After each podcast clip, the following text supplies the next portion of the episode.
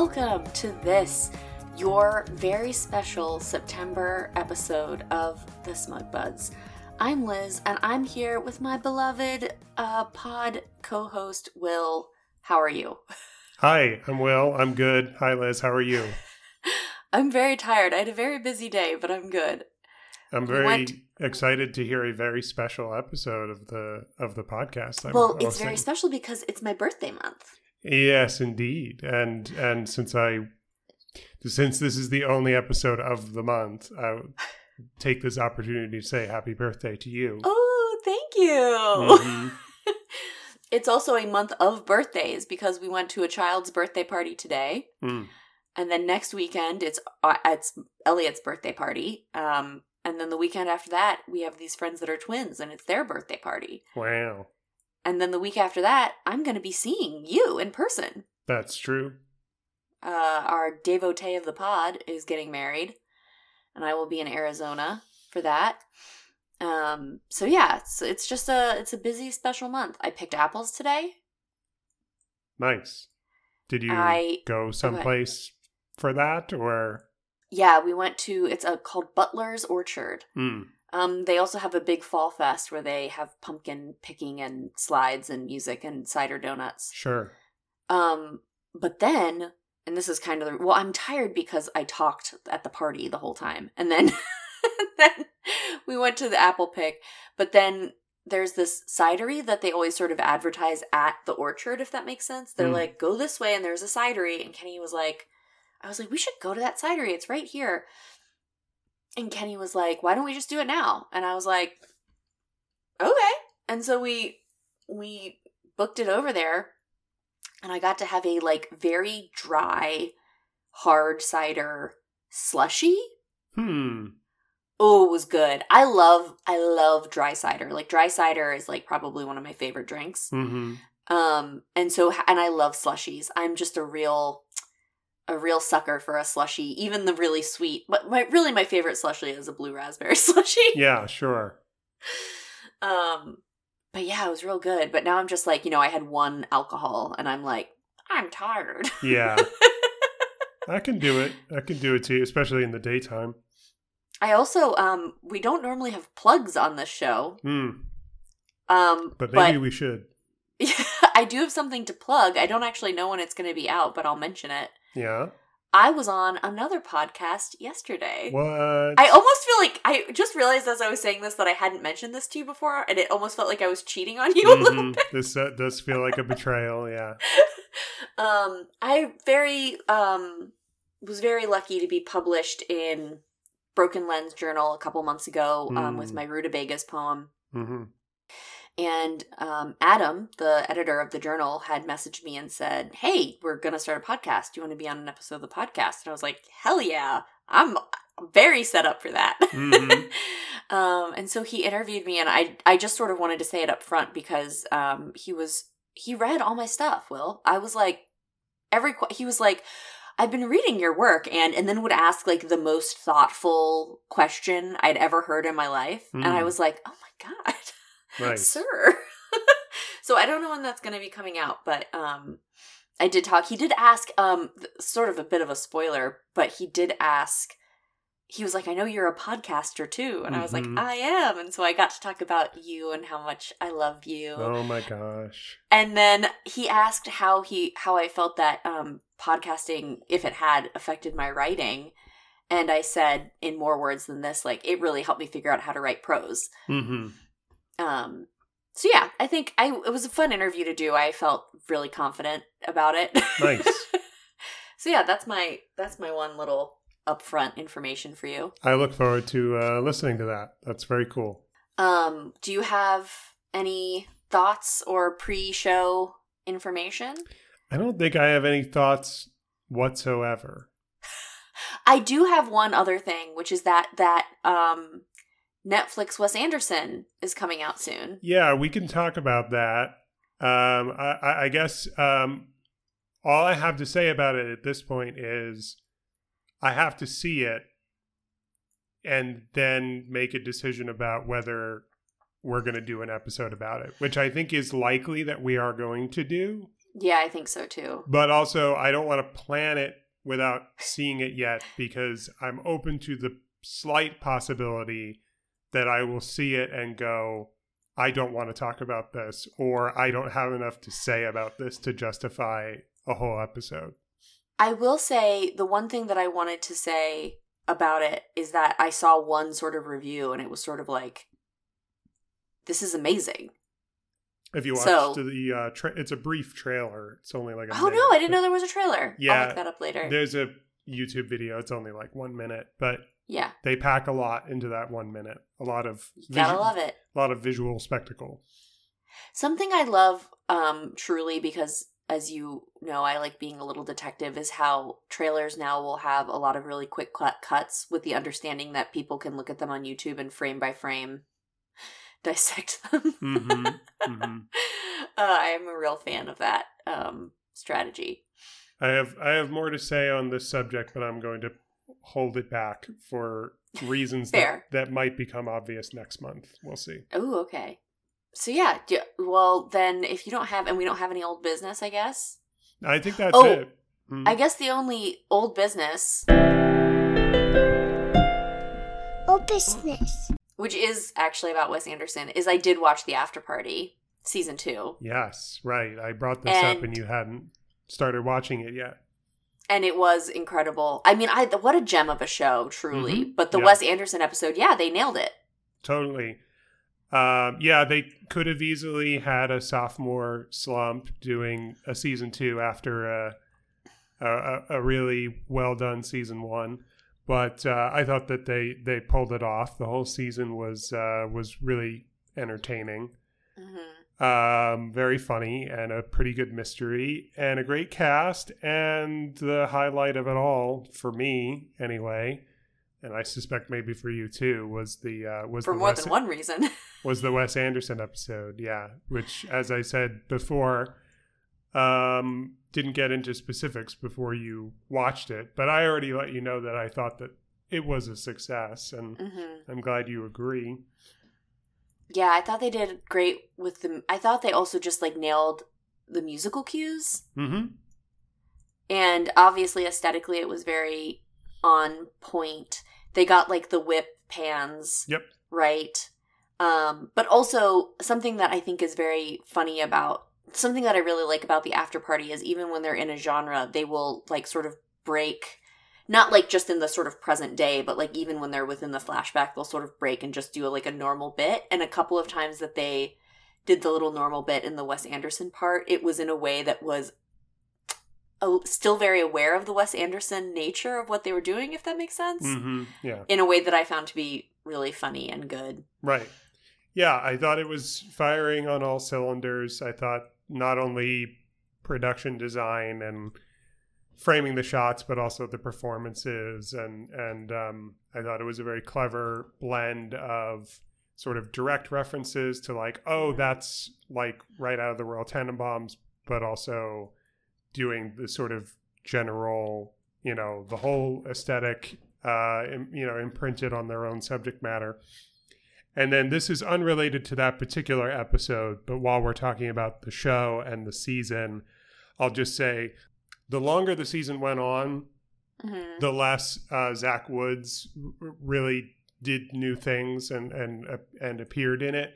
Mm-hmm. But when the season was pretty young and I only watched like two or three episodes, I think I said like Zach Woods is giving one of my favorite comedic performances of all time Yeah. in this show. He cracked me up so much, and I think the line that I'm thinking going to be thinking of forever is in the um very uh Pride and Prejudice type episode yeah. uh, during the courtship of, of Zach Woods and the and the sister Mhm. when um just on the, just as a way of getting out of the scene, he says, "Look, over forty grapes."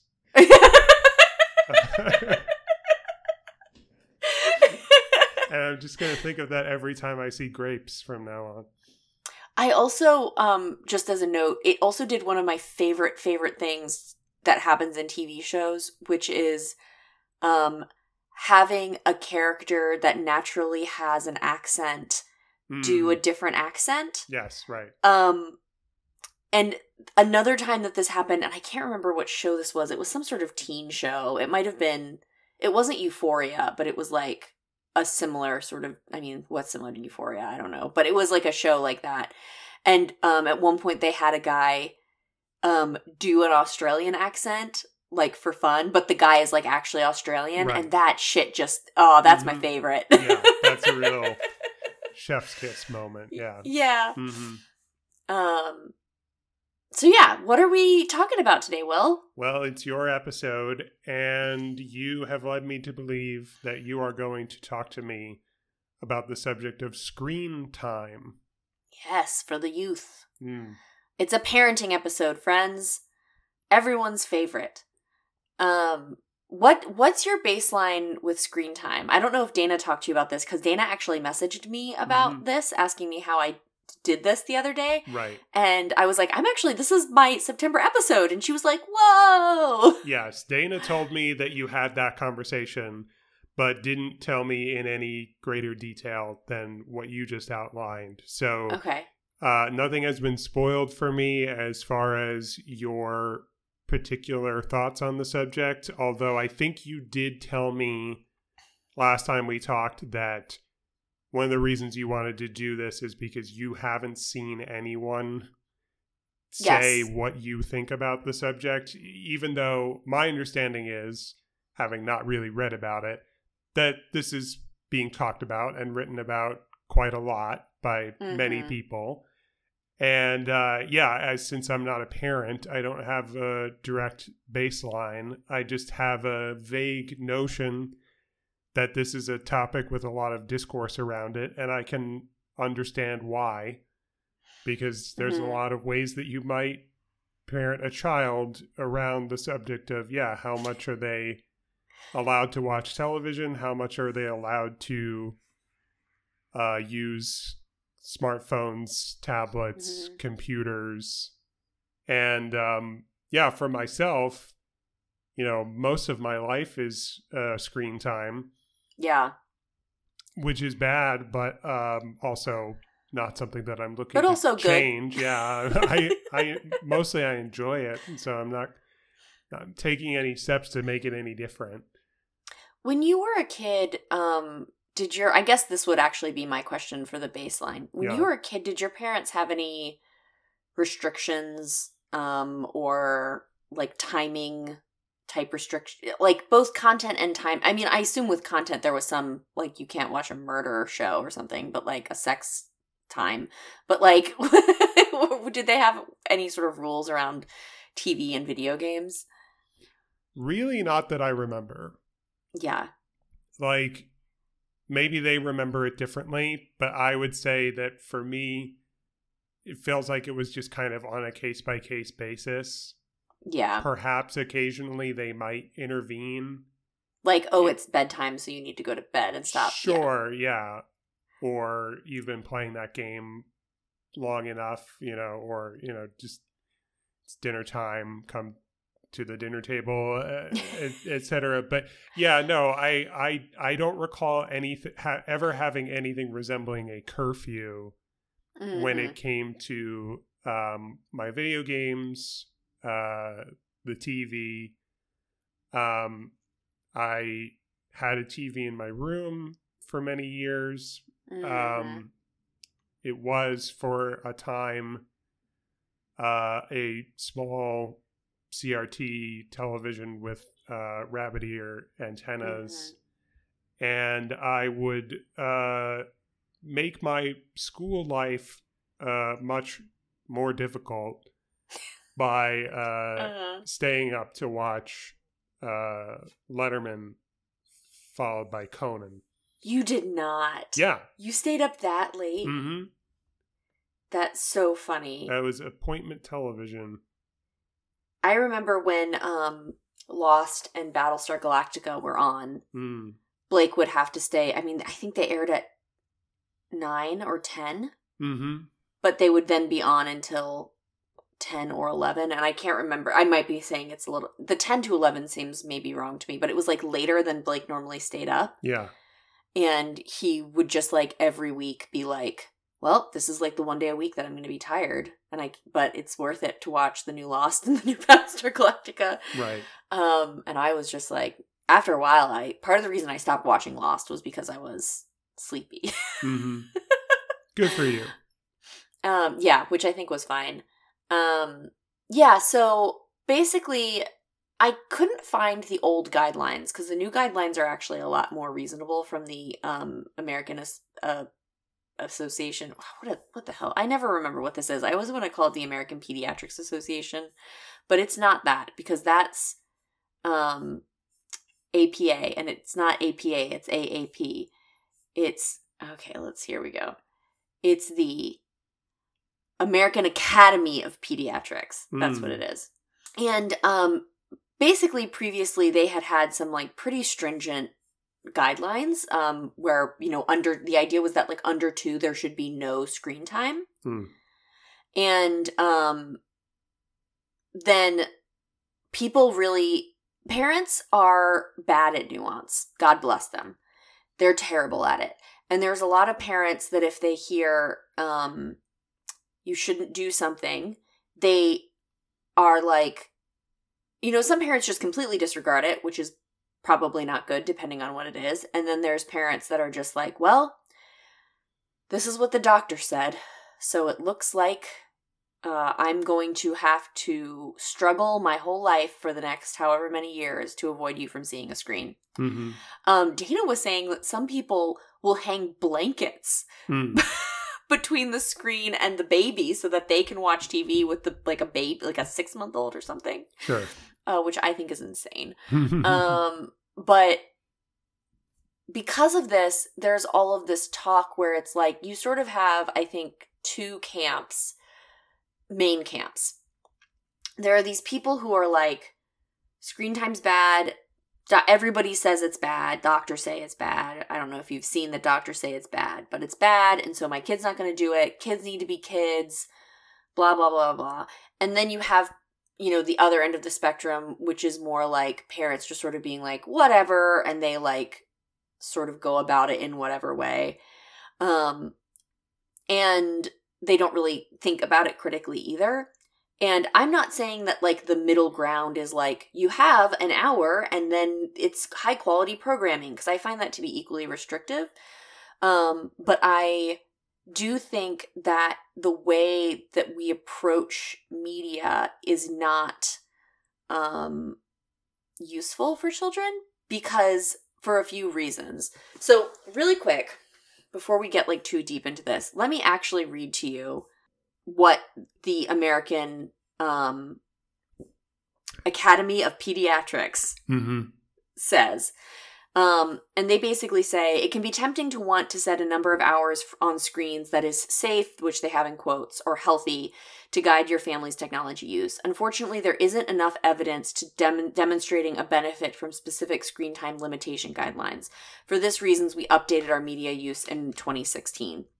These evidence based guidelines do not give a set screen time limit that applies to all children and teens. Because children and adolescents have many different kinds of interactions with technology, rather than setting a guideline for specific time limits on digital media use, we recommend considering the quality of interactions with digital media and not just the quantity or the amount of time. Oh, because the other um sort of like um problem that I found with this is that it's another way to guilt parents. hmm So like if your kid like I have I have friends sometimes will, which will who will say to me, "Oh, my kid is sick. She's probably getting too much screen time today." And I'm like, "Fuck." if your kid is sick, who gives a shit if they watch TV all day? Like mm-hmm. literally do whatever you like if your kid is so sick like that they're like gross or they need to rest? Like what do you expect them to sit there with their hands clasped over their chest and and look out the window wistfully? Like you let them watch whatever trash they want to watch. Like the point is that they're not thinking. You know what i mean? The point is that they're being still and resting so that their bodies can heal which is very difficult to get little kids to do. And obviously there's like varying degrees of like sick and sometimes kids really can play a little bit on the floor or do a puzzle or if they're older read a book or something like that but Mhm. especially when they can't read yet especially when um they are not feeling well enough like if they have a fever or if they're just like so uncomfortable like you do whatever you can to get them comfortable. And the fact that these sort of screen guidelines which don't haven't even existed since 2016 but people t- really took them to heart at the time and it's it's carried over is like in like guilting these parents drives me bananas. Um and so yeah that's the other sort of thing is like in between these two camps are these parents that are like no it's a thing but also like just feel guilty about it basically like they don't restrict it quote unquote as much as they should but then as much as they think they should rather Mhm. and but then they also don't like they feel bad about it they feel like it's a failing because oh instead of paying attention to my kid i'm letting them watch tv or oh instead of enriching my child's like learning space i'm letting them watch tv Mhm. So part of the reason that this is a problem and this is actually something that i'm there's well there's two things. The first is that um the thing that i like about these new sort of guidelines that i hadn't seen before which i appreciate is that different media consumption is different. And part of the problem with parents which i'm which i know came from the original set of guidelines that they run into is that they treat all media consumption they call it screen time and that makes it seem like it's the same Right. um, and then by the same token, even though those new newer guidelines came out in 2016, according to that thing I just read, um, the pandemic fucked anybody's hope of avoiding screen time, right? Sure. Yeah. So, can you just off the top of your head, could you like list different um sort of categories that might fall under screen time? Um, in in a in a kid's life or in in a any person's life. In any person's life, and but also a kid's life, maybe, you know, assuming Mhm. that they have an adult helping them out. Yeah. So, well, watching television, Mm-hmm. which you could you know break down any number of ways into well, what type of content is it, and is it on streaming or is it are you watching it on cable? Mm-hmm. does it have ads or not? I think would be the primary question in my mind if I were the parent. Oh, that's interesting. Yeah. Um, and uh, so, so, but the TV is a screen. Mm-hmm. Um, a computer is a screen, Mm-hmm. and uh, so is a smartphone Mm-hmm. and a tablet. And I think Mhm. that a lot of kids might have an iPad in the home, and maybe it's sort of theirs, quote unquote, or maybe they, you know, have their specific apps on it and they have access to it for playing a game or something. So, Mm-hmm. and um, you know, th- depending on the age of the kid, um, there are other other video games that might fall outside of those categories because Mm-hmm. They're not on the television or the iPad or the phone or the computer. They're on, say, like a 3DS, Mm-hmm. which has two screens, so that counts for double. That- That's how you count screen time. How many screens are you watching at once? right. hmm Uh, I assume the AAP guidelines get into that. Um, they get into the subject of second screen experiences and Yeah. um, is there a section on gooning in the AAP? What's gooning? I am not going to answer that. Oh no! uh, we, we can talk about that later. Um, yeah. Um, eh, let's see. Have I missed anything? Any other type of so you you've covered um you've you've definitely covered the different types of screens which i do think are important too Mhm. because for example something on a tablet you're probably not watching with somebody but something on a tv you are Yeah. Um the active there's one sort of main one that you're missing but you mentioned the device or one of the devices you could use so there's Could like I say what I think it like? I didn't say like e-reader. oh i hadn't even considered that but yes i think that's also important Mm-hmm. um so yeah there's like reading a book on a screen Mm-hmm. there's um playing video games or some sort of game Mm-hmm. there's watching media like television and movies Yeah. And God, you know, the very specific genre of children's YouTube videos. Yes. And um you didn't mention this. I want to bring this up too because I think it's specific, but there's like music Mm. on a screen which I bring up because there's so much music. I mean, I obviously I love music videos, but there's so much music that have that you can have like a visual element to. hmm Um, but it's still entirely music based. Like even if you're just thinking about like Fantasia, which is like a very old movie, Mm. um, there's like still there's like newer versions of that where it's like music that is appropriate for children with children appropriate visuals. Um, the one thing that you didn't mention is what we are doing right now. Podcasting. so the our our listeners, our blessed goslings, do not get to witness this because it is an audio medium. But Mhm. Will and I are video chatting right now Right. on Zoom. But there are many different platforms for this, of course. Phone calls is screen time now. Yes, because Mhm. most people, when they do phone calls, or a lot of the time, they FaceTime with each other. Right. And so when the pandemic happened, one of the things that sort of came from the pandemic was a bunch, a bunch of doctors being like, for the love of God, if your small children want to FaceTime their family members, do that. hmm Like, do not count that as screen time. Right. um, so basically, everybody agrees that talking to a person on a video screen, especially for a child, as long as they're actively interacting with that person, is good. Um, something that's come out more recently um, is that, and I actually just read an NPR article on this, is that uh, video games are good. Mm. and I know that, um, again, there's like always a level of quality, right? Like, Yes. I what would sort say, of. Yeah, I would say counterpoint. Have you ever played video games? They're mostly bad. but the idea is that with video games, obviously there are some ones that are just going to be trash, but like in general, you have to interact. hmm And so the idea that, you know, you could be solving puzzles or um you know navigating terrain in a way that you're you know you, you know we talk about in breath of the wild how sometimes and tears of the kingdom sometimes the puzzle is just getting a place Right. so it's not necessarily a puzzle like in the shrines but Mhm.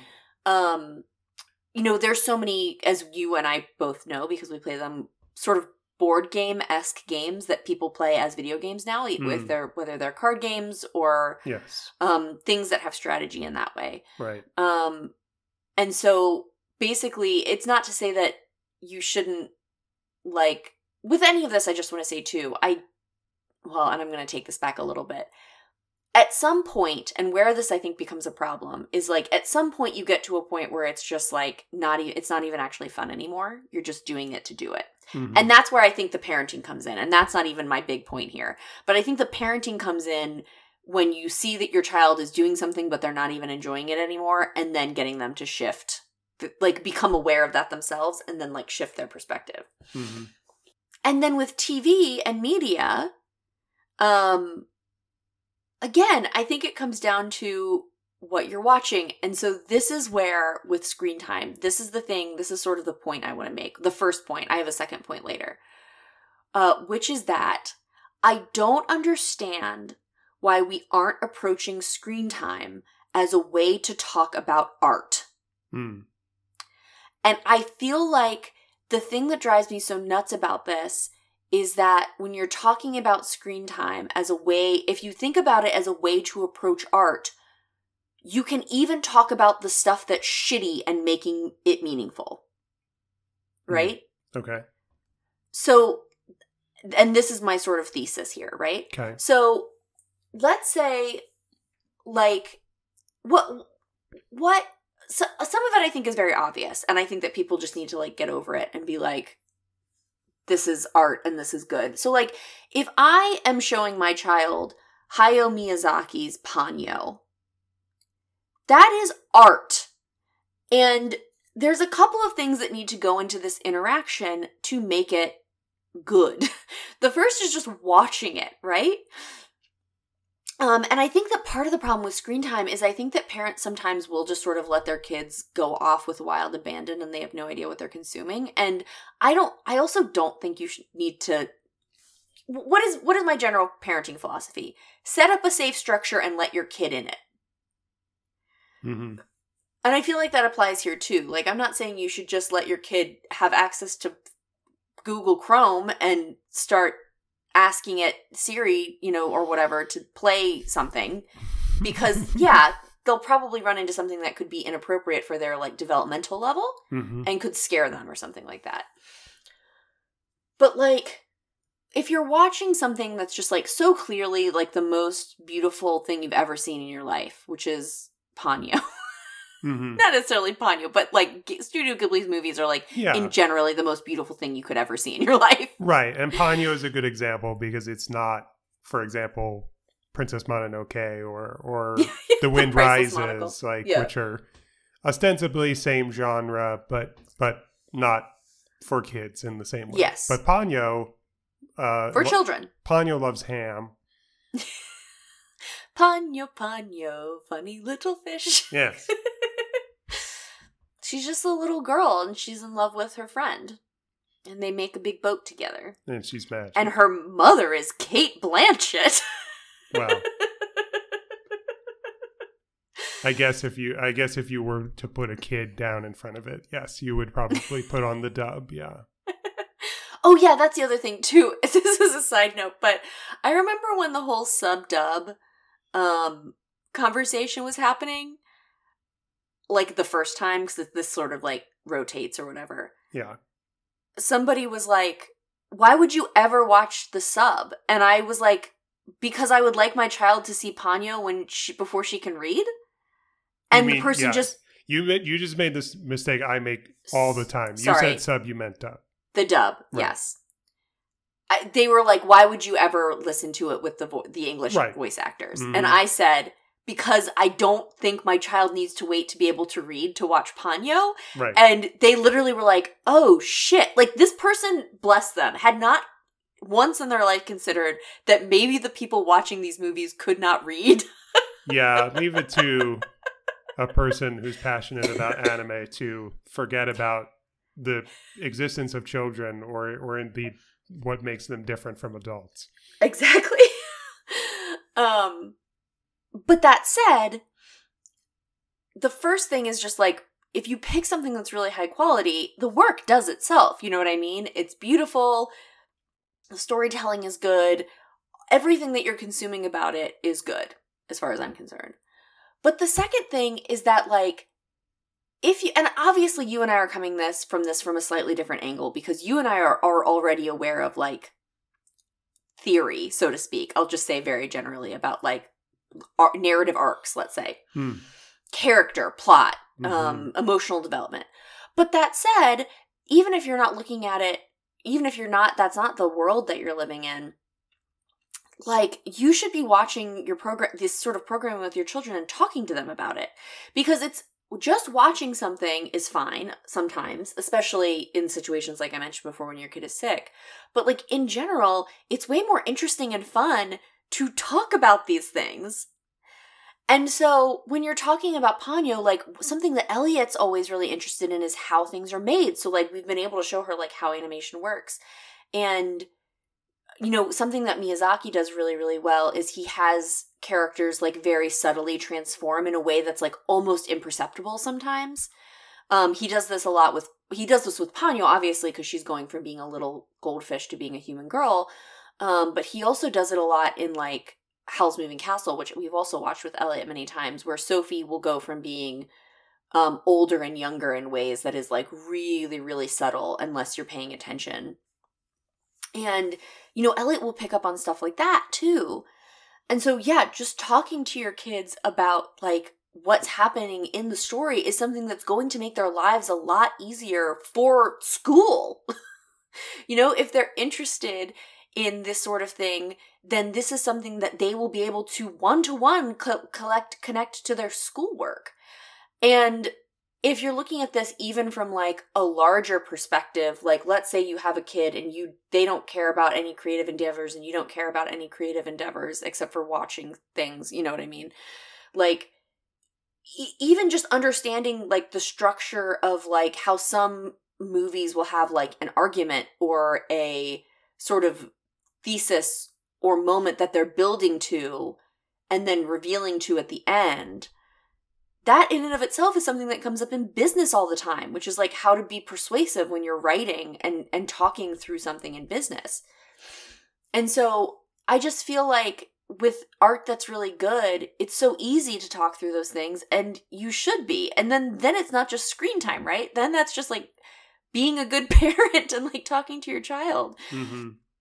And then finally too i mean related to that i was sort of more focusing on like um parts that would be true in a book the same as it would be in the movie but also just craft so like elliot loves also the nightmare before christmas and so we've been able to talk to her about the craft of like the physical crafting of those figures that Mm. they made and how Mhm. they and how they move them and how they make them and so now when Elliot's doing her sort of imaginative play that she does and when she's making things, some, you know, when we first sort of showed this to her and showed them how they built everything, you know, one of the things she loves is building little scenes. And so I know that through the conversations with we've had with her over time, when she's gone through and built you know, she'll like take all of her toys and arrange them in a really specific way.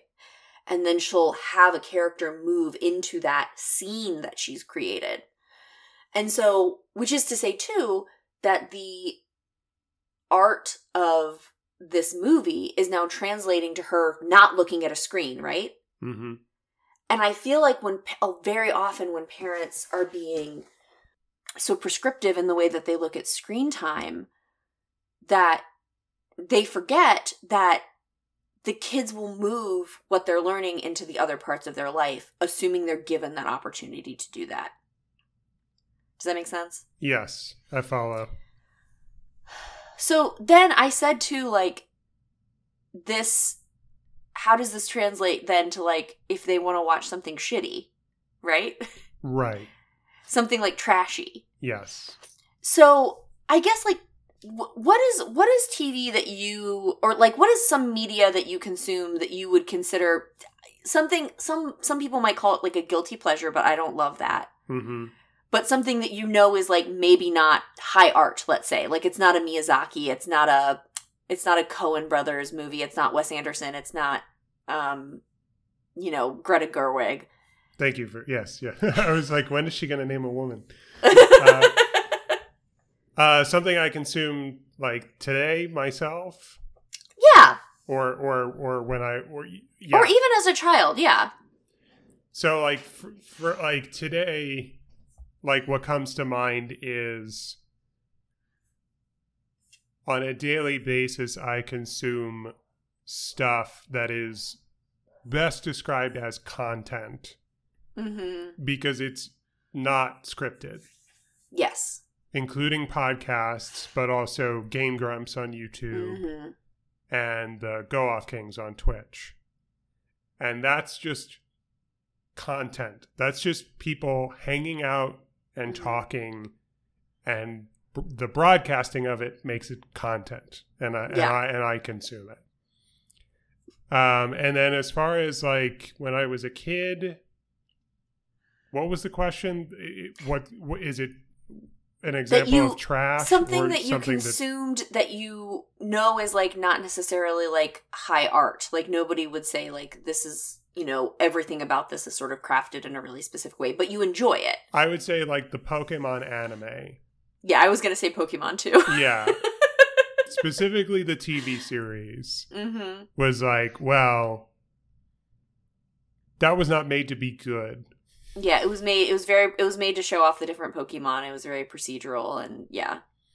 And and something that really sticks in my craw from watching that show as a kid. Did you watch the show? Yeah, yeah, absolutely. Yeah. Yeah. Do you remember whenever they would stop down to eat? hmm Do you remember what they would eat? Jelly donuts. Exactly. Were they jelly donuts? I knew that was wrong Yeah. when I was like eight years old. yeah. And I was like, but also I didn't know what it was. Yeah. It was an it was an onigiri for those of you who don't know. Right. I, I to this day I find that so frustrating. What a stupid thing to do. yeah, because it very obviously looks like a rice ball with like a little piece of seaweed on it. And I I think I could perceive that, but also I had never seen the real life version of it. I didn't see an onigiri until I was an adult for sure. Yeah. I- with the exception of it being in Pokemon. Right. And even now I like see onigiri all the time like on I see like images of onigiri, like cartoon images, and I see people make them all all the time on TikTok. Um, but I've only ever been afforded the ability to purchase one once and I did it immediately. Oh yeah, absolutely. Do you know the fu- the cool pa- the cool plastic that they have for those by the way? Um I don't know anything special about that. This is a, a side note about these, but the triangle ones specifically, Yeah. they have special plastic that they wrap them in that has um, a piece of plastic between the rice and the seaweed. Mm.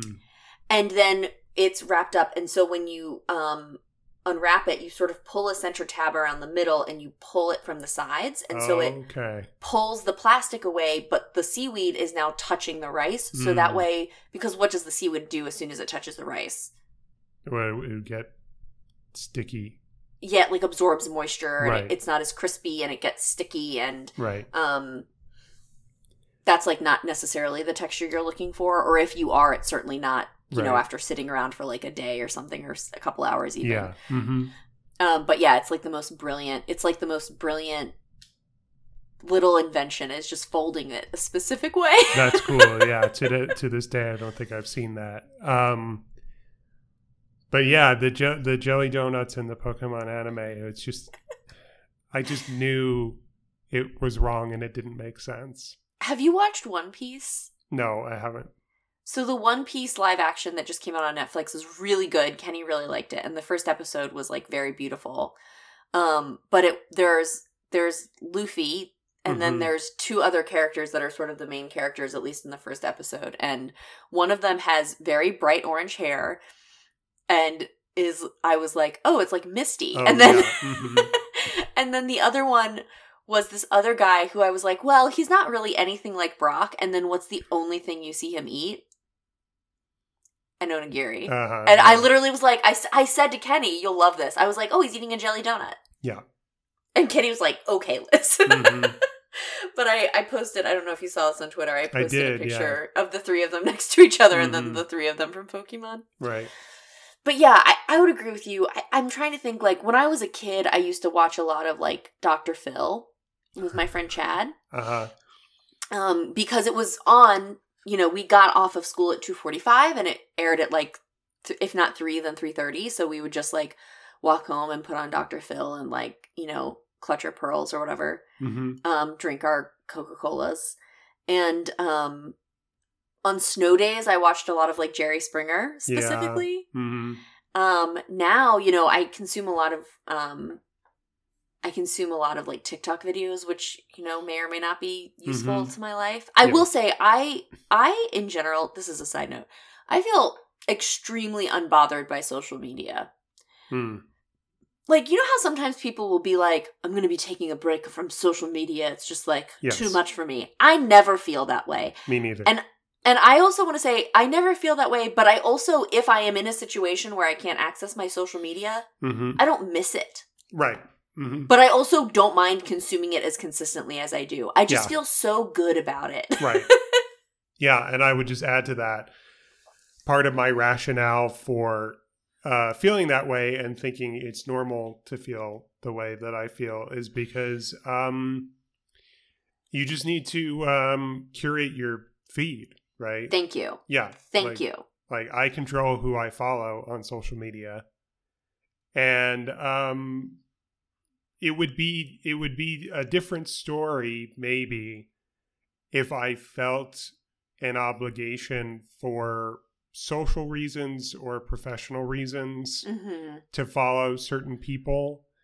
Um, but I don't. Like it's been a number of years since I felt any pressure to engage in like literary Twitter. Yeah. And even me engaging in literary Twitter for me is totally fine because I engage with the people that I like and I ignore the everybody else. and there are some people who I follow, but uh, and and if you were to look at my social media, you could see who I follow, but you can't see who I've muted.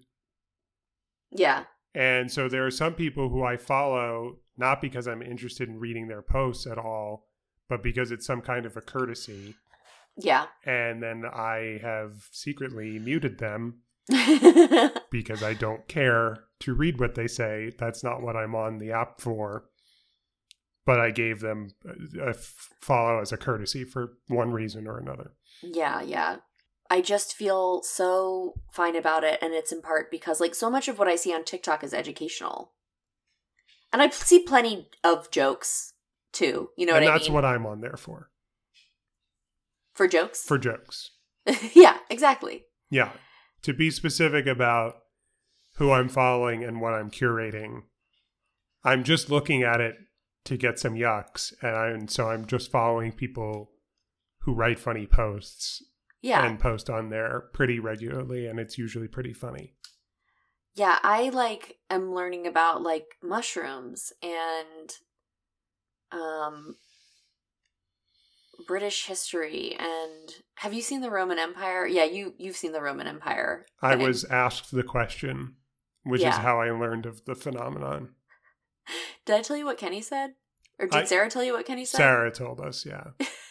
My brother said constantly. Great.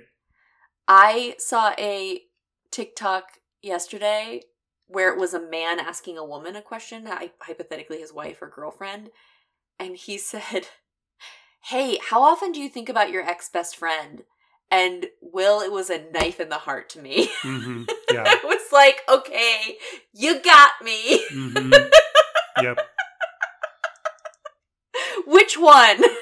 hmm But anyway, where where was I going? Okay, yeah. So I that was the sort of media I And just for the podcast listener, Kenny's answer was he currently has browser tabs open. for Ziggurat and Uruk. Hmm. Uruk. Uruk. U R U K. Okay. And what Kenny said, what Kenny said to me, because we were talking about this at a party today, at the children's party today with another set of parents that I really like. And what Kenny was like, what the guy was saying is the guy the, that we were talking to, the dad, he was like, I just feel, he's like, I don't think about the Roman Empire that much at all. He was like, but it feels like a lot of the people who are, the dudes who are thinking about it are thinking about it from like a, like, they had so much power. How did they lose it? And Kenny was like, "Oh yeah, I'm thinking about it like largely architecturally." hmm Which is like and Kenny Kenny also is very interested in it because he's like there are cities built on cities and then sometimes they're digging and they find a city that they didn't know was there and it's like how did we lose it? hmm Which is very Kenny of Kenny.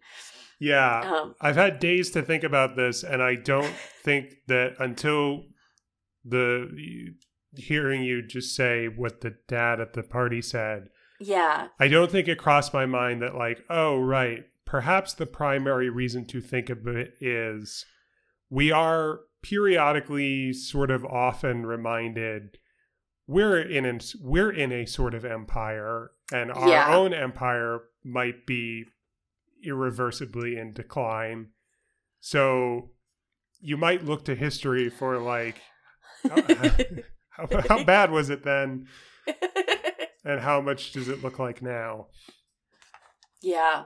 Yeah. So yeah, I I consume media like that too. And I just feel like the what I have to ask myself when I'm consuming media like that is what about this media which is not enriching my life per se, like it's not enriching it in the way that um something that's like thinking about mortality or beauty or something like that or human rights or the human experience hmm is and then from there i i can be like oh, it's providing me with this. And then from there, I can think to myself, okay, so if it's providing me with laughs, that in and of itself is worthwhile. Mhm. If it's providing me with something to talk to Kenny about because I think it's silly, that's providing me with something worthwhile because now I'm having a conversation with my husband Mhm. um, or my friend or something like that. Um, I would argue that um, there's one thing that you left out about your current watching that many people would argue is not necessarily the most high art that you have watched very regularly for many years. Something I've watched very regularly for many years. Are you talking about The Bachelor? Yeah, hmm Yeah, I don't think of that as something that I watch. But that's what I'm saying is that like that's because the thing that you're getting out of that is I mean, as far as I'm concerned, from the one time I got to watch it with you, is like getting to be with your friends. It's a hangout. Yeah. Yeah. And so I think that there's something to be said about that too. hmm Um with Elliot, do you want to know the trashy shit that Elliot likes? Can you guess actually? Is it something called Cocomelon?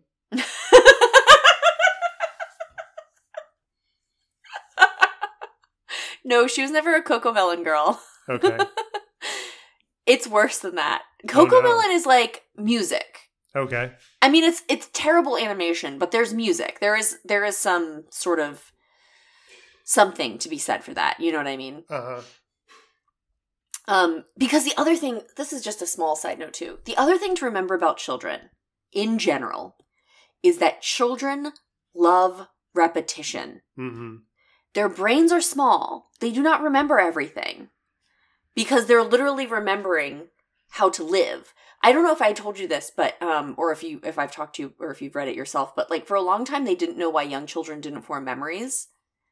And they recently sort semi recently figured this out, which is that their brains are too busy remembering how to do things like move their arms or what colors are hmm or like how to eat to Right. form memories because there's other shit that they have to like record basically. hmm And so children get a lot, you know, let's, you know, if you've watched Frozen twice, you've probably you get it, you know what I mean?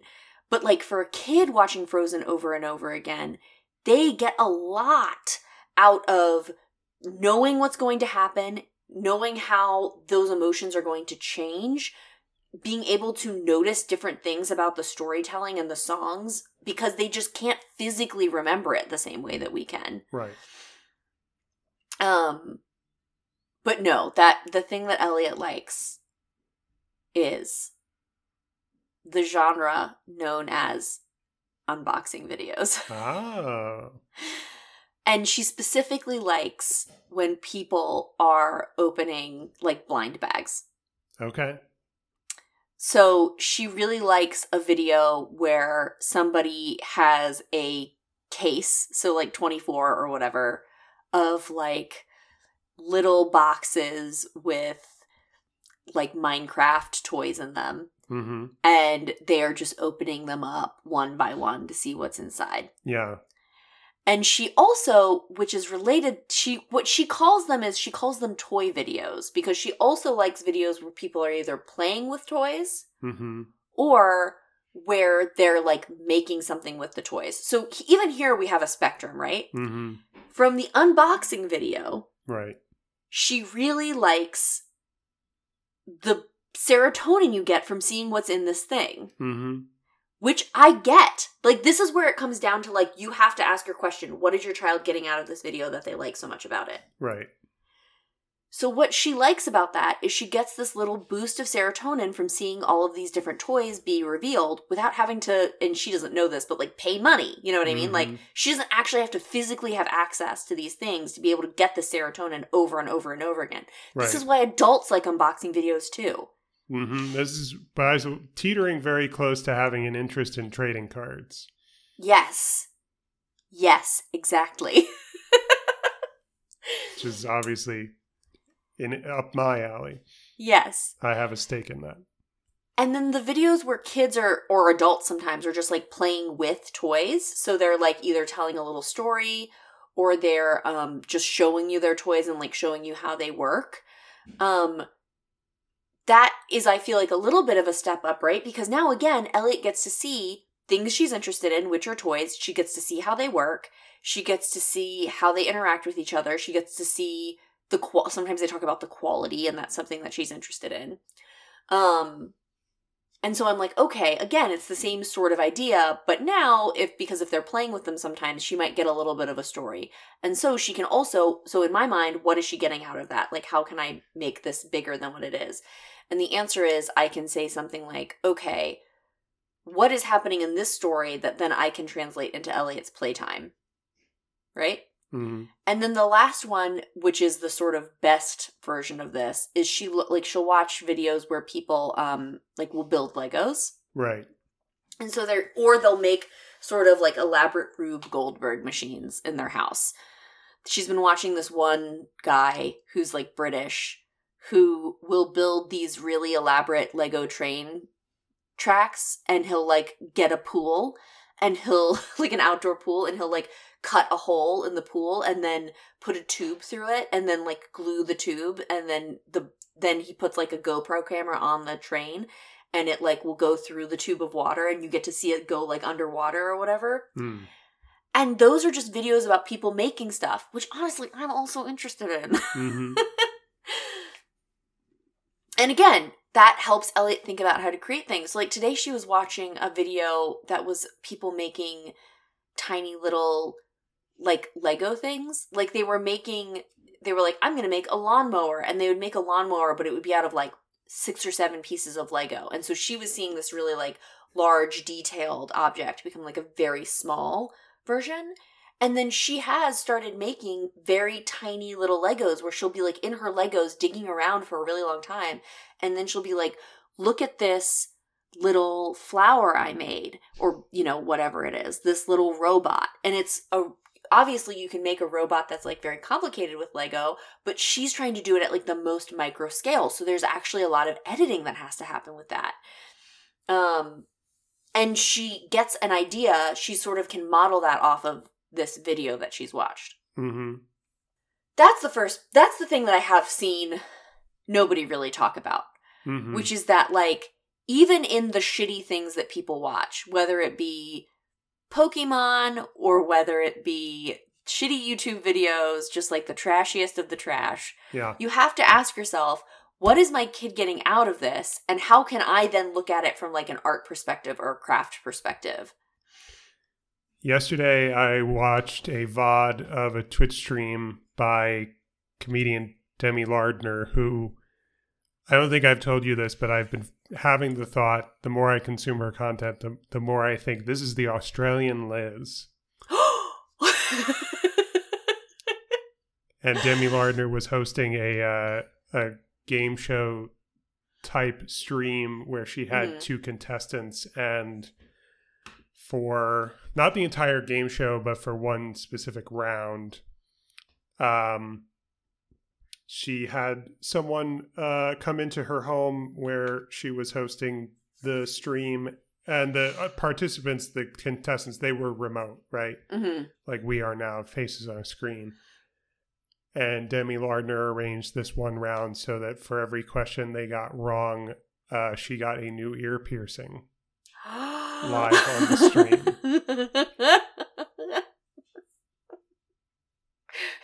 Performance art. Four. She ended up with four, two in each ear. Wow.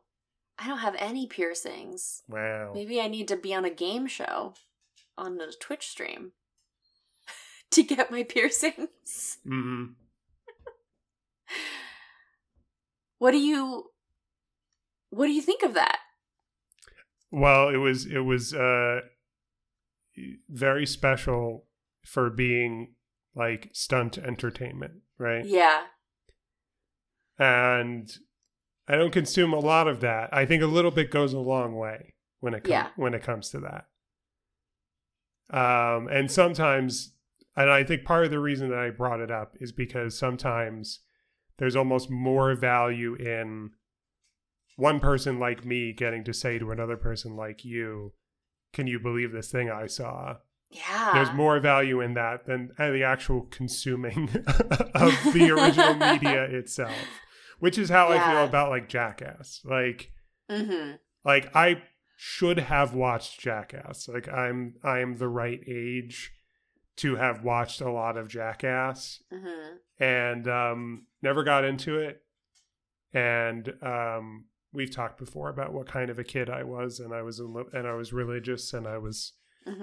uh, and I didn't like scary things and I didn't like gross things. But um, yeah, to this day, I think that I don't I don't know. I'm I'm pers- I'm more interested in how funny it is to hear about the stuff that they did on Jackass Mm-hmm. than to actually watch any of their stuff. Yeah. Yeah, I think too, and this is this is I think sort of a step beyond the screen time thing, but I think it's worthwhile. But because not every kid has to do the same thing as every other kid, but I think it is worthy to be able to enter the zeitgeist of your youth with the children around you. hmm Um and I know that the some of the children I know that have been isolated from that zeitgeist um are sad about it, if that Mm. makes sense. hmm Um and again, that does not mean that every child should have to interact with every piece of media. Right. Um but like for example, I mean this is another thing too. Like I hate here's something that I hate that I let Elliot watch. I fucking hate SpongeBob SquarePants. Oh no. I know that it's beloved. And I've hated it since I was a child. Like I remember that when the first episode aired after like the Kids Choice Awards or whatever the fuck it was. Yeah. And I just was like, "Oh, no." We would not have gotten along, and we might not get along now. oh no, guys, the podcast's over. Will's breaking up with me. I'll never convince him to get a matching tattoo with me now. when SpongeBob was new, it hit so hard. the The jokes are so funny. I wish that I I and I I do know, you know, it's so funny because I've watched if you want to talk about craft, like I've seen Tom Kenny talk a lot about he's the voice actor for Yes, SpongeBob. that's correct. Like the fact that I know that. Mhm. but by which I mean like I've watched him talk a lot about like voice acting SpongeBob and you know some of the sort of craft that went around the jokes and stuff like that of that show and I really appreciate all of that but the show itself just makes me want to like jump off a bridge like I just cannot It's it's it's a little it's grating it's grating well. That's that's the thing. It's a little bit hard to defend because there are aspects of it, like say the theme song, that Mhm. I believe I know for a fact. I'm not making a judgment about it. I'm stating a fact that they were designed to be annoying, specifically to parents. that's very funny yeah Like the theme song was written so that if you were a parent in bed, you would be you would like put the pillow over your head, right? Like it's supposed to be loud and obnoxious. Yeah And I think that's the way SpongeBob the character is too. Like his he's very loud, his laugh is obnoxious. And it, if you don't think it's funny, that would be a very annoying I, show I to can't, watch. yeah, that's the other thing too. Is I was like, oh, I cannot deal with this man's laugh. And by man, I mean kitchen sponge wearing pants. Do you? But- did I? Side note: Did I ever tell you what Elliot used to call SpongeBob? I don't recall. He used to call him that cheese wearing pants Uh-huh, yeah, sure. yeah. because he didn't. She didn't know that he was a sponge. Mhm. She thought he was a cheese block. Yeah, yeah. Swiss cheese. hmm for sure. Yeah, yellow and yeah. Um, I'm gonna send you a text message or something really quick, and we'll put this in the show notes if I Mhm. remember. But um, have Yeah, X like- notification. oh wow, I did um dead name X on the podcast I was on.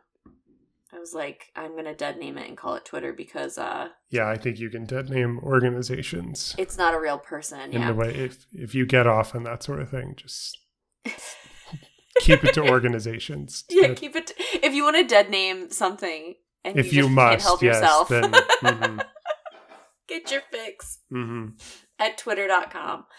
Um when we were at the death so we we saw the death cab postal service show last week which i told you off air but for our listeners um, we took elliot with us and she left partway through because it was late but one of the things she did is she all of a sudden just started drawing spongebob and patrick star and whoever's house that is, not SpongeBob's because it's not a pineapple. That's Squidward's Um, house. Squidward's house. Which also today she she took like a piece of grass and put it over her um eyebrows. It was Mhm. like like a like a grass like with the seeds at the end where it's Mhm. fuzzy, and she went. Well, it's Squidward back here again. Yeah. Like, okay, that's pretty funny. I'll take that. hmm Um, but yeah, so like even the show, which I find to be excruciating, just excruciating. I'm literally just making myself laugh thinking about it. It's so funny. um, there's this Oh. um there's this episode there's there is a, a recurring character. Squidward has a rival. uh-huh. You may know this because his name is I do. his name is Squilliam, which is Yeah, something that a mutual friend of ours would call me. yeah. um, for that reason. And so the, in one of the Squilliam episodes, um, there's a joke where uh, uh, Squidward is going to be in competition with Squilliam, hmm um, like putting something up on stage, basically, and he's very nervous to go on. And he and Squidward, in internal monologue, tells himself to just picture Squilliam in his underwear and then it cuts to Squilliam, and then it, like his clothes fade, and he's wearing boxers, and he has this like chiseled blue human body with like a six pack, and and it cuts back to Squidward, and Squidward is into a monologue. He goes, "Oh no, he's hot."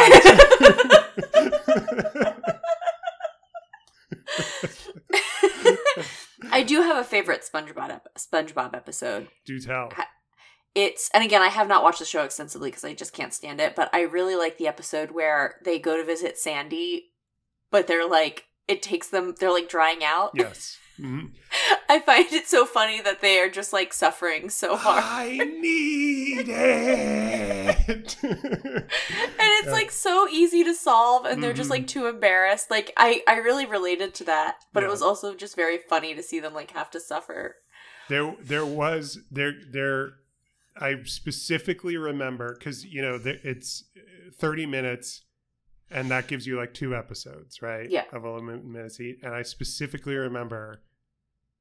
If you want to talk about favorite episode, I have a favorite like 30 minutes because I remember which two oh wait like were how they were like paired back to and it was unbelievable that in the same 30 minutes they they like they, they didn't break these up yeah to like boost some other like lesser but they put them together it's like so confident and the first one was called dying for pie and the Uh-huh. second one is called imitation crabs and in imi- and in imitation crabs plankton uh, makes a mr krabs robot Mhm. to try and get the formula and in dying for pie squidward buys a pie for spongebob which he eats and then only after that does squidward find out that the pie was not a pie it was a bomb of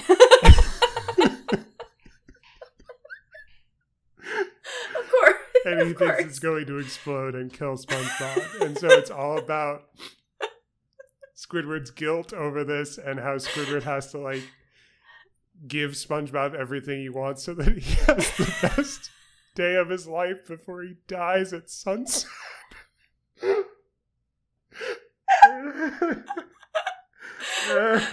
gosling's And- will is red right now. He's laughing so it's hard. so fucking funny.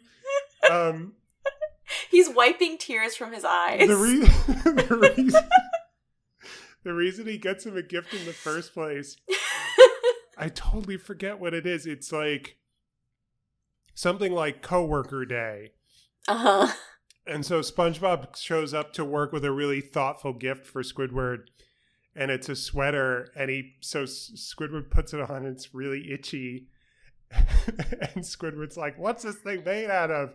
And it cuts to SpongeBob, and SpongeBob says, "Eyelashes," and it's, and it it's super obvious that SpongeBob doesn't have any eyelashes in the shot when he says it. Um, but Squidward hates it so much that he like destroys it in front of SpongeBob. And which causes SpongeBob to like run away crying. And then the next time we see SpongeBob, he's he's like, "I made you a new sweater. I hope you like it better. I made this one out of te- out of tears." he, hold, he holds up like a liquid sweater. Ugh. I much prefer you retelling me these SpongeBob episodes Well, yeah, than actually watching them. It's like what Jackass is for me. Yeah. Oh, it was so funny. Ugh. Oh my god. Yeah, So I'll try to find those episodes and see if I can watch them. Maybe I'll watch those with Elliot so then we can talk about them. She has started to, I will say, retell us the narrative of SpongeBob episodes. Mhm. And Something she was I was like- very guilty of. Yeah. She was like, and then Squidward takes sneezes and Plankton goes, woo, through the sky. Uh-huh. Yeah. and then she'll say, is that funny? She's really, really trying to figure out jokes well. So Hmm. she'll be like, here's a joke. And then she'll just like say some words and then be like, is that funny? And we're, we're like, you don't, there's like a, there's a construction here Mhm. that you have to do. But yeah, even I, what I texted Will and I'll put in the show notes is that, you know, Elliot was sitting there drawing these characters. Yeah. And that is meaningful, right? It's Mhm. meaningful to be able to, from the top of your head, remember, because she, she did not have reference photos Right. um, remember what something looks like and then draw it and then have confidence from that. And that also helps visit like that at this age, she's still learning the physical skill of writing and drawing, right? Uh huh. Right. yeah, Um, that takes practice. Yep. and that takes practice. Um, also, I sent you a photo. There is in that photo there is a drawing of Squidward. I want to be clear that Elliot did not draw that one. That was I- one that Elliot did. One that Kenny or that, did. that Kenny did. Yeah. Did Kenny have a reference? Because this is really good. Um, I think Kenny did say he had a reference, but Mm. he's really good at drawing. Yeah. like really good. I will send Mhm. you really quick. I did Sandy. Oh, Um, okay. again, we'll put these all in the show notes. I did Sandy, and my Sandy was okay, but Yeah. like Kenny can just draw. Like it's infuriating. He's really Yeah. good at it. Kenny Squidward is very good. Um, like I had a reference, and I still didn't get the like proportions right. Like Kenny got all the proportions right, Mhm. and that was like in the dark. Like we were using the light from the giant screens at the Merriweather Post Pavilion. right. Yeah. Yeah, that's a Um, pretty good Sandy. Thank you. Mhm. I I was actually pleased with how it turned out, but it was it was no Squidward. hmm yeah, no, Kenny's Squidward is something else. Yeah.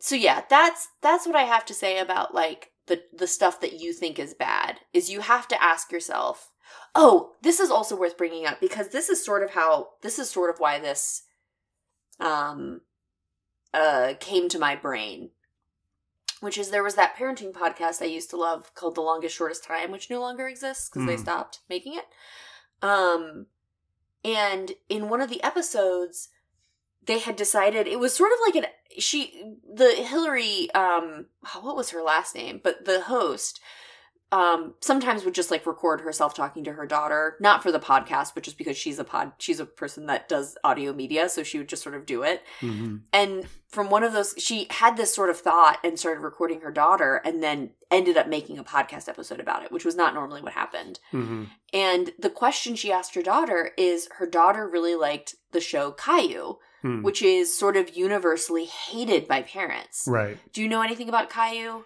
Uh, yeah. Well, I know. Um, the, I know the funny tweet about it. Um, What's the funny tweet about I don't know it word for word. Uh, uh, so I'm looking it up.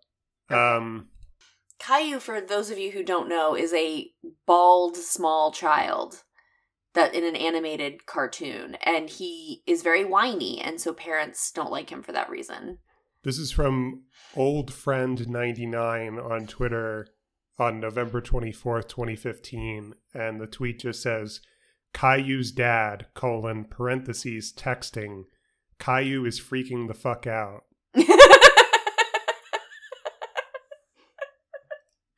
yeah, so like Caillou would basically like, you know, be whiny and like not listen to his parents and stuff like that. And um kids love fucking love Caillou. hmm And their parents hate it. And finally Hillary Swank not Swank. That's a woman. what is her name? Hillary. I'm gonna look it up because this is driving me nuts. Clinton. She's yes, podcast host. Um, Hillary, longest, shortest. Oh my god! The first thing that came up just only said Hillary on it. Frank. I knew there was a reason I said Swank. Those rhyme. um she asked your daughter um why do you like caillou? And she said because he's a kid like me. And she said well yeah but like he's kind of whiny. And she her daughter was like maybe six or seven at the time. I think she was even a little bit older than she really sh- was really the target audience for the show. Mm-hmm. and she said it took her a little bit but she said but every other show about a kid the kid is special. Mm-hmm. and her mom was like what do you mean? And she was like caillou doesn't isn't a superhero. And it suddenly dawned on hillary frank that like yeah when you're looking at children's media every single child it's like you know paw patrol and the dogs talk or it's PJ Masks and those kids are superheroes, or it's Ponyo and the girl is actually a fish and her parents are Cate Blanchett and Liam Neeson. Like, um, Or like there's I can think of an example of a show that has been around long enough to be in this conversation, and I think, if I remember correctly, it's just about kids being kids. mm, But the difference is they don't look human, and the show is Arthur. yes, exactly. Arthur, it's the same thing where it's like, okay, Arthur's just about kids being kids, except they're not kids. They're anthropomorphic animals. Yeah. Um and so and I mean I think that this is also why this is a side note, but like when you get into the part of the reason those like tween Disney T- Nick shows were so popular hmm is because they were also age appropriate dramas essentially. Right.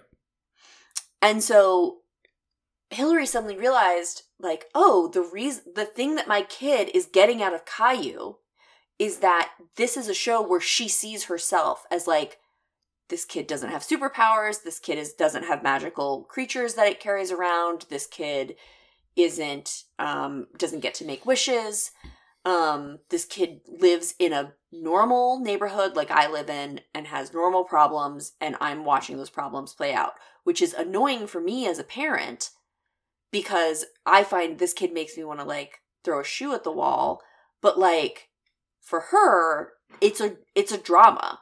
It's Mhm. it's a dramatic serious television show. Right. And if the and if the circumstances were just a little different, like if the year was a little different and if the ages were a little different, then like Doug might be that show, Mhm.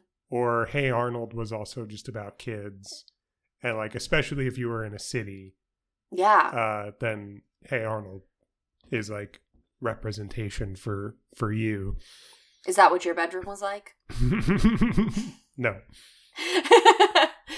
no. of, Um, of course, I.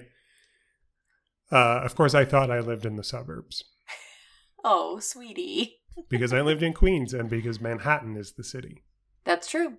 Yeah. And it was Um, not until I was like, I don't know. In co- like you were at No, I would, honestly like. I don't think I accepted it until I was in grad school. I was gonna say like I think I was like 23 before I was sufficiently convinced that uh, you I had been in a city. that I, I that I did not grow up in in a suburb.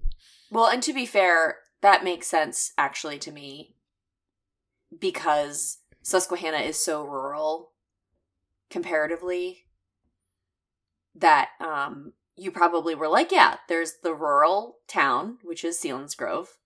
Mhm. There's the suburb, which is Queens. Yeah, and I still like I to this day I can't say like yeah, I've occasionally been in a suburban area, but like when have I ever spent any significant amount of time in a place that that I would actually call the suburbs? Yeah. Um It's also, I mean, by the same token, Kenny always calls me a city girl because I grew Mhm. up, but I didn't grow up in the city limits of Harrisburg, which is not, it doesn't really matter, but like I was technically, even though I had the Harrisburg mailing address, I was in the suburbs. hmm Um, but he'll be like, "Yeah, you could get pizza delivered to your house." So what a city girl. hmm Uh, because where he was, they still don't have food. I mean, I think that they might maybe just now in the past five years have food delivery. hmm Um, but I yeah, I grew up solid solidly in the suburbs. Uh huh. So yeah, um, I think that that's like I think that that's just a really important way, and I think it's important. It's you know it's important for for screen time. It's important for like okay, why is my kid watching this thing? What are they getting out of it? How can I enhance that? Or how can I give that to my kid in a way that's less annoying to me if you really hate something? Mhm. Um, but I also just think it's like important in general to ask that question about the things that your children like because they don't have the critical thinking skills to fully. Commu- sometimes they will, you know what I mean. Like sometimes Elliot will be able to say to me, like, like for a long, like here, here's a great example of how this plays out, not with screens or media. Elliot has been insistent for the past year and a half that she does not like cake. Mm. She likes cake pops, Mm. But she's not a she's like i don't like cake no thank you. Like we're at a birthday party. I don't like cake no thank you. And then so this year last year she didn't eat any of her cake for her birthday. That's when this first came up as i said elliot did you did you like the cake? She said oh i don't have any. I was like what? It was your birthday cake. And she was like yeah i don't like cake. And i was like okay. So then this year for her birthday i said what do you want for your birthday since you don't want cake? And she said maybe cupcakes. Hmm and I said, um, Elliot, cupcakes are cake. And she said, yeah, but they're small. And I was like, what? You've been so consistent and insistent that you do not fucking like cake, kid. What do you mean you want cupcakes? And then a week, and so I'm thinking about this, right? I'm like trying to figure this out because it doesn't make sense. And, you know, whatever. Kids are also allowed to be hypocrites, but like, Yeah, it doesn't need to make sense. Yeah. but this was particular because she was very explicitly asking for cupcakes. hmm And then I was like, well, I'll, I'll make them, but like, I don't want to make something that you're not going to eat. And then for your birthday specifically. Right. and then um, we were at Dunkin' Donuts and she loves the munchkins more than anything else. hmm And she was like, I love munchkins. They're so little and easy to eat. hmm And I said, Elliot, do you not like cake because it's more difficult to eat than cupcakes? And she said, Yeah, that's exactly it. And so now she's having cupcakes. okay, yeah, and so, but then, what makes it more difficult? Does she have difficulty with a fork? I think that she likes that she can hold a cupcake in her hands. And she and using utensils is is more, More, difficult. difficult, Mhm. and cumbersome and just not worth Right. it for how yeah, good it just would would rather not deal with it than yeah. than have the cake and deal with it. Yeah, sure. Um and now she gets to have her cake and eat it too because it's easy because it's a cupcake. hmm As it should be. Yeah. Okay, but here's my final sort of like point. Here's my final sort of thought about this whole thing. Um, which is that um fuck time limits. Okay. Fuck them. Sure. Fuck them. I don't Mhm. give a shit. Let children explore into wild abandon fucking television and Mhm. movies and video games and I don't give a fuck. And I'll tell you why. hmm I have had so many interactions with parents, and there's a lot of questions to be said about, um, or a lot of things to be said too about like overscheduling kids, where in part they're like, you get this amount of screen time or tech time or whatever it is a day, and then you have to go do something else. And I just don't think that makes sense because they are children and it is fun and good to do deep dives into shit. hmm Like having to play a video game for 30 minutes sucks. hmm hmm That's not enough time. Yeah. And they're young and if they don't have time, like they should have the time to do nothing and just watch something that's trashy for 2 hours. And I think it's good. hmm for them to be able to make wild decisions like that. Sure. Like to make the decision that the thing they're going to do today is you know, play Tetris for four hours straight, you know? Mhm. Like, who gives a shit? Like, and the thing that I, because when you're an adult, you will not have the time to do that in the same way. Mm-hmm. And even now as a kid, Elliot doesn't have the time to do that in the same way because she has school. But like, I feel like being able to take the time to deeply investigate something, like when I just think about too, like the amount of time that I spent just listening to an album with my headphones on and my eyes closed Mm. Mhm. as a young person Right. or the time I spent, God, playing Neopets. Who get, get just do it. Mhm. they have so much other because because and this this is this is part of it too. I think that it's useful. I think it's useful to let their brains do what they want to do and have that freedom, have that independent ability, have that agency to control the way that they're like moving through the world in this again structured safe environment.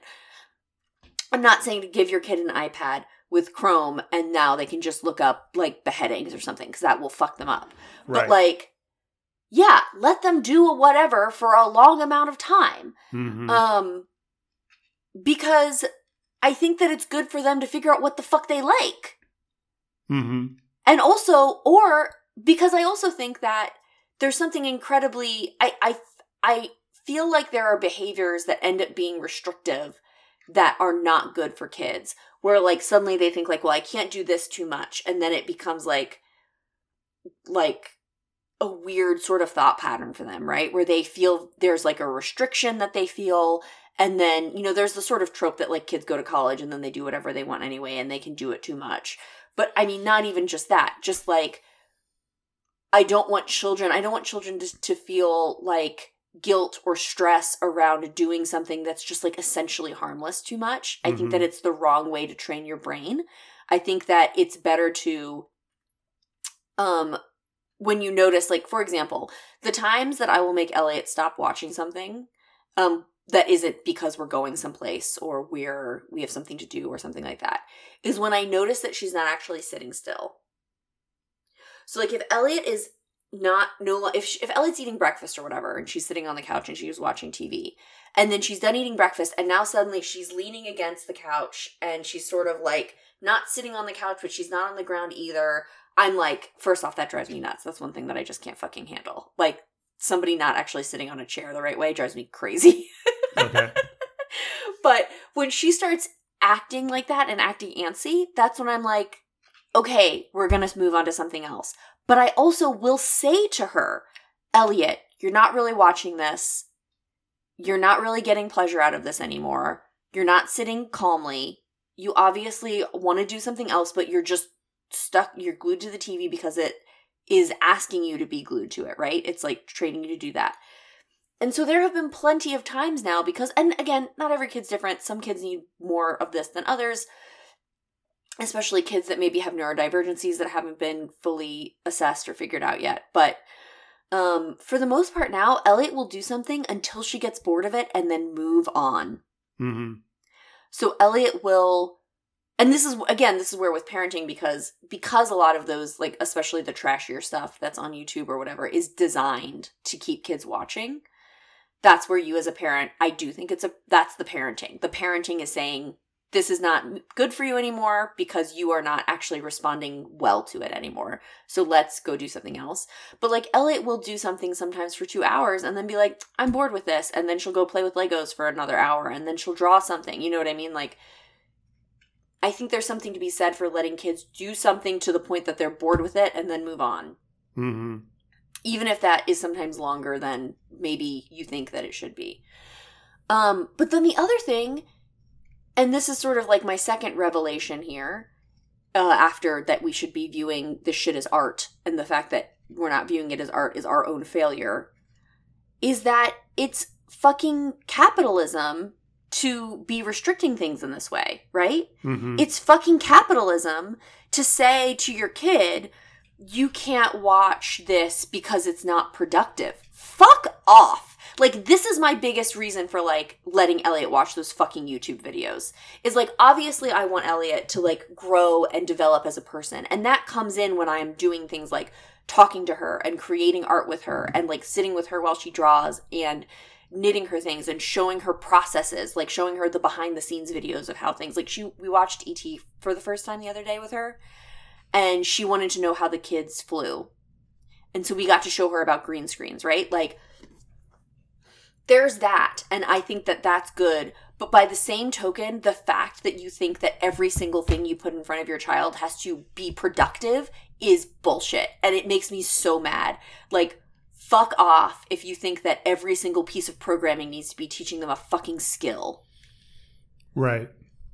Um and this is like gets back to the overscheduling thing. Like parents and I I get where the pressure's coming from especially with with college.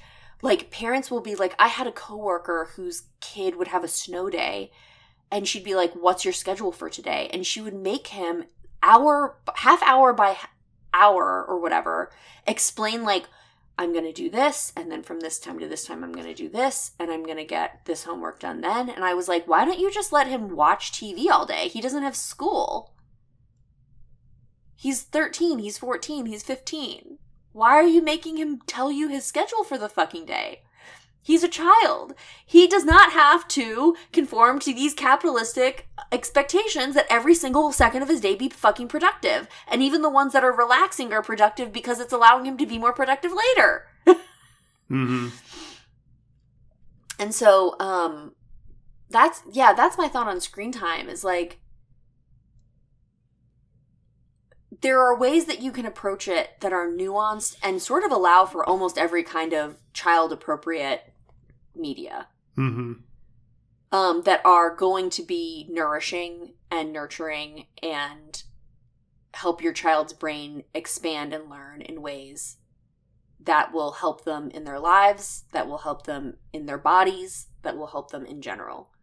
But by the same token, the idea that we have to think about this in such a way as to be productive makes me want to like kill someone. Right. yeah. I've been struggling with this just internally for myself a little bit, and struggling might be too strong of a word, but I've been thinking about it You've been considering it. quite enough yeah um and i guess maybe the maybe the reason why is because of the pandemic and because circumstances were different for a while Mm-hmm.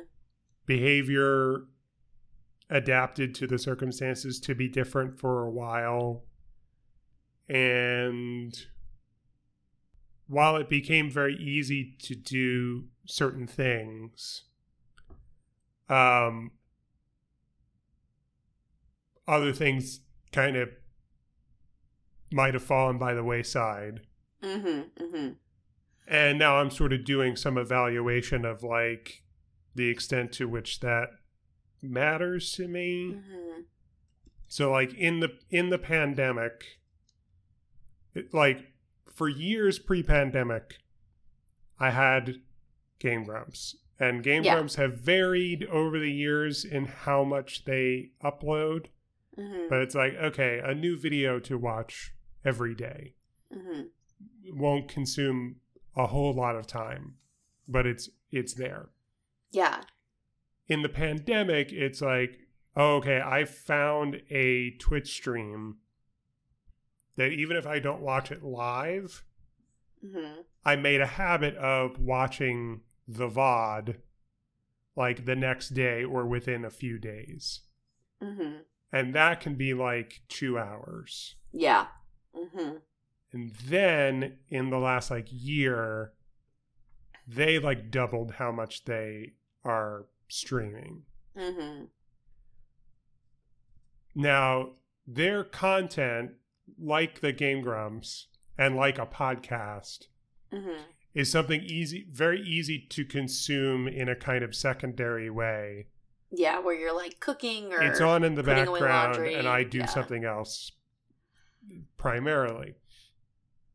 But the more that the, the, the more that I have let myself do what I feel like doing hmm and and tell myself what you are telling the listeners about being a parent about like hey if you got free time it's not important for you to spend that productively Yeah.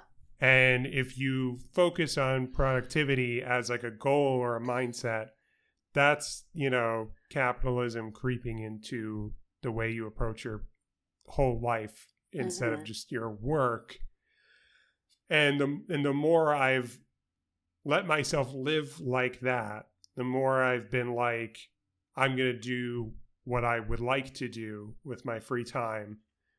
The less i have read books. Ah, yes. Yeah, I, I basically no longer read books. Yeah. hmm with some exceptions. Hmm and occasionally i do. But i no longer have a habit of it and i no Mhm. longer make myself have a habit of it. Hmm um and i've and and i the, the sort of the reason i bring this up is because i am in this the reason i'm considering it so much is because i'm in this headspace where i haven't made a decision about whether i care about that or not. Mm-hmm. like i have i i i cannot neatly cleanly come to a conclusion about like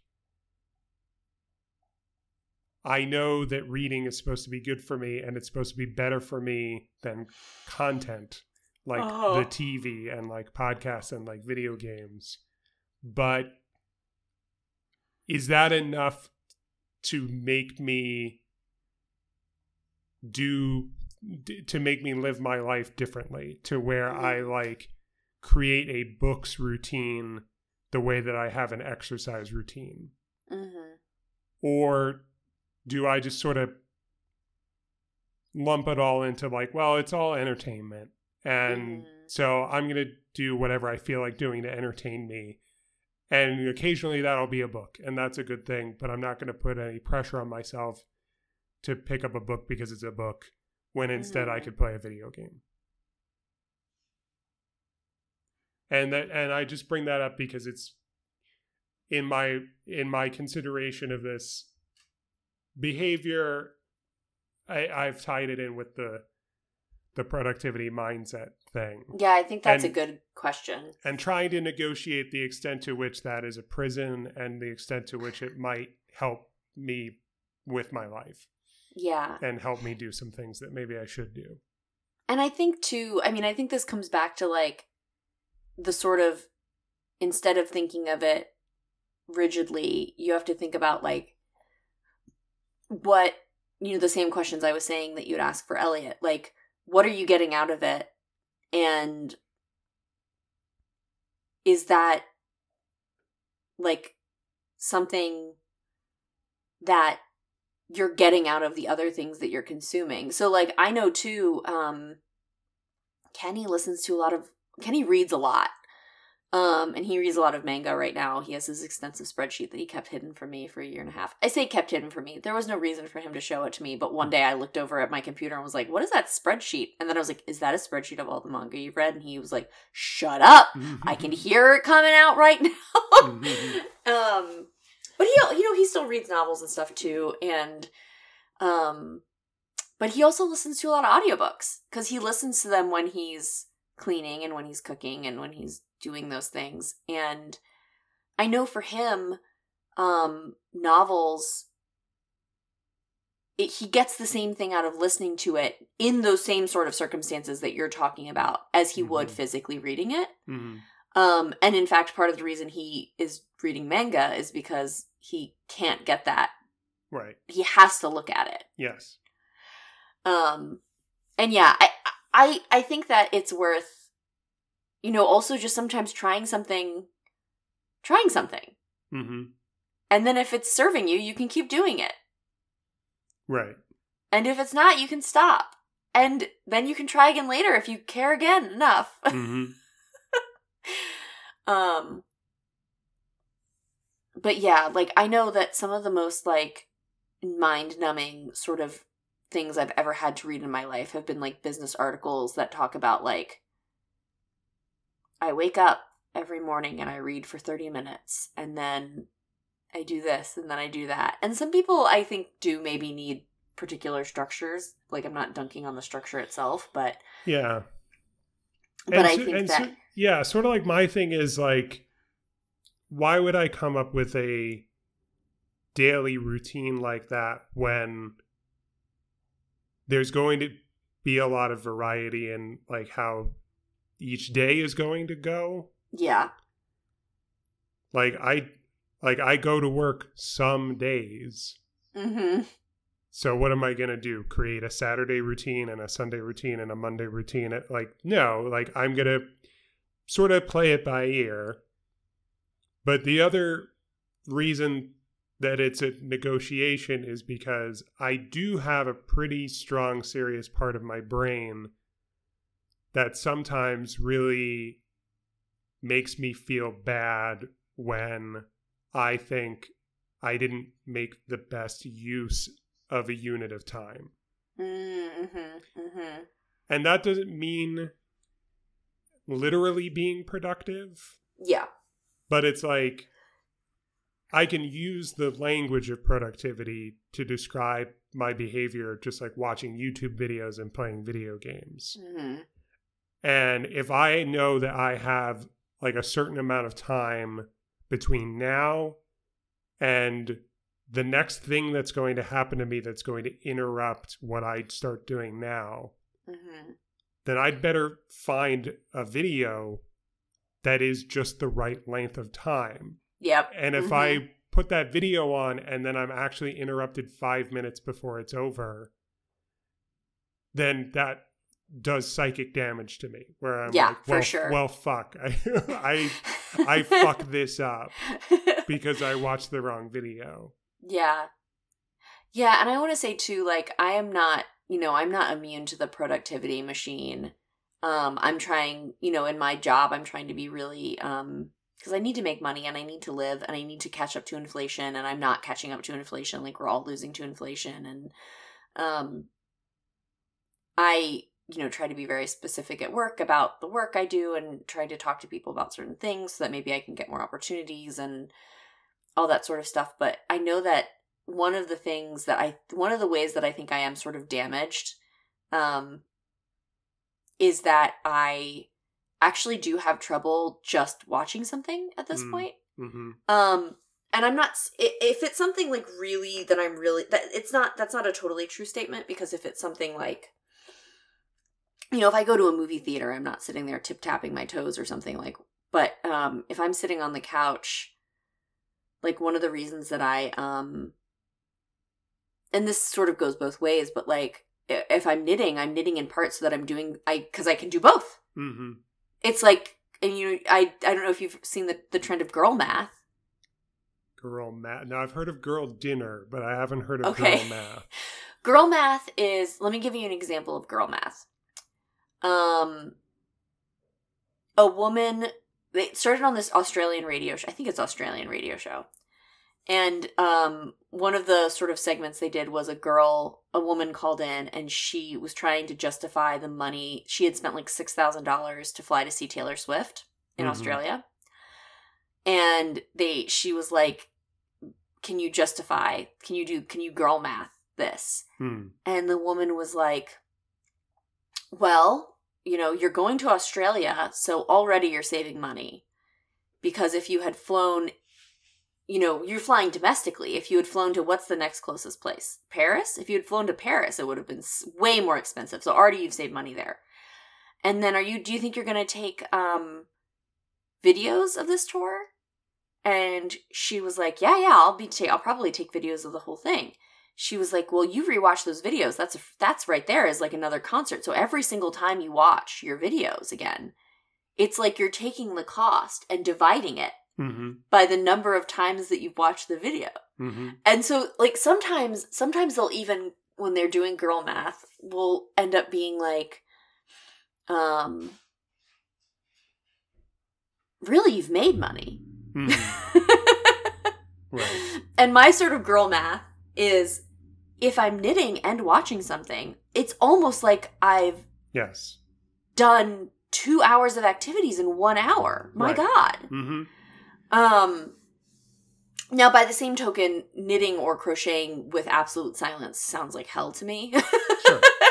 so it's not totally that's not totally fair, but Right. um but even like at work i'm almost always listening to music or or i used i don't listen to as many podcasts as i used to i mean some of them, some of the ones that i listen to really sort of consistently are now defunct like the longest shortest shortest time but you know it used to be that when i was working it was like i can't edit and listen to nothing. I have to edit and listen to five podcasts in a day. Right. um so yeah i'm definitely not immune to that either and i'm aware of that. But um again i think it comes down to and this is true of us as adults and this is true of children like what are you getting out of it? Are you doing it all the time or are you also doing other things? And is it bringing you joy in this hellscape of capitalism that demands so much from us and provides so little in return. And I think that a lot of the times when you're looking at it that way, and then also looking at these things, oh, because this is, I guess this is like one other tiny point to make, which is that it's difficult, I think, especially with children's media, because so much of children, and this is true of, of adult media too, but not in the same way, is so commercialized Right. where it's like you know you're watching paw patrol but then there's 3 million paw patrol toys you can buy right, Right. Mm-hmm. and so i think that you it, th- there's some sort of i think there's some sort of like snobbery around showing your kid fucking miyazaki as i keep using that as an example because it really is just the gem of ex- like the fact that we get to live at the same time as that man is is unbelievable Mhm. but um you know like there is ghibli merch but like not nearly in the same way right? it's not like you're watching the show to buy the toy you're watching the show and then god forbid you see a totoro backpack and you're like fuck Right. you know like um and so there is some amount of snobbery as like the stuff that is commercialized is not art and the stuff that is not as commercialized is art. And i think that you you just can't you can't do that. Like we're we're all older than that. We don't need to be talking we don't you know we don't need to be talking about posers anymore you know? Um if you look if you i really do believe that if you look at it and you say you know what is the art here? What is the story? What is the craft? What is happening here? What is my kid getting out of it? What am i getting out of it? Um i think that you can walk away from most experiences um without feeling like gross or guilty or bad and um like you've maybe experienced some joy. And i think that's what we want our children to do in the end is experience joy. Yeah, it's uh, better than the alternative, suffering. From what I've heard. malaise. Melancholy. Ennui. ennui a word i never know how to say Hmm. i say ennui Segway. Yeah.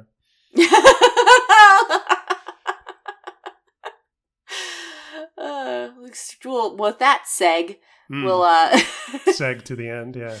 Yeah, do you have anything else?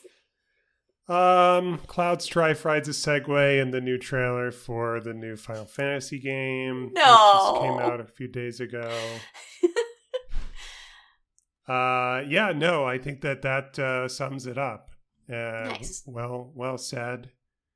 Illuminating, and uh, yeah, listening to it was a, a good use of my time Yeah, and the listeners as well. I hope so. I will say I don't know where I stand on sports as screen time just because I fucking hate sports, but we don't have to talk about that. Hmm. Maybe later. Yeah. Well, Will, I love you, and the next time I see you, I will be uh, hugging you and your very tallness, and maybe taking another photo where I take a selfie and you can't even see your head because of the angle. hmm Uh, I'm looking forward to it. I love you Yeah. too. See you soon. See you soon. Bye. Bye. Will is on Twitter and Letterboxd at youngest of one, and his website is williamhoffacker.com. You can find Liz at exclamate on Instagram, at exclamate underscore on Twitter, or on her website, elizabethdeannamorrislakes.com. Our website is smugbuds.com, and the podcast is at smugbuds on Twitter and Instagram.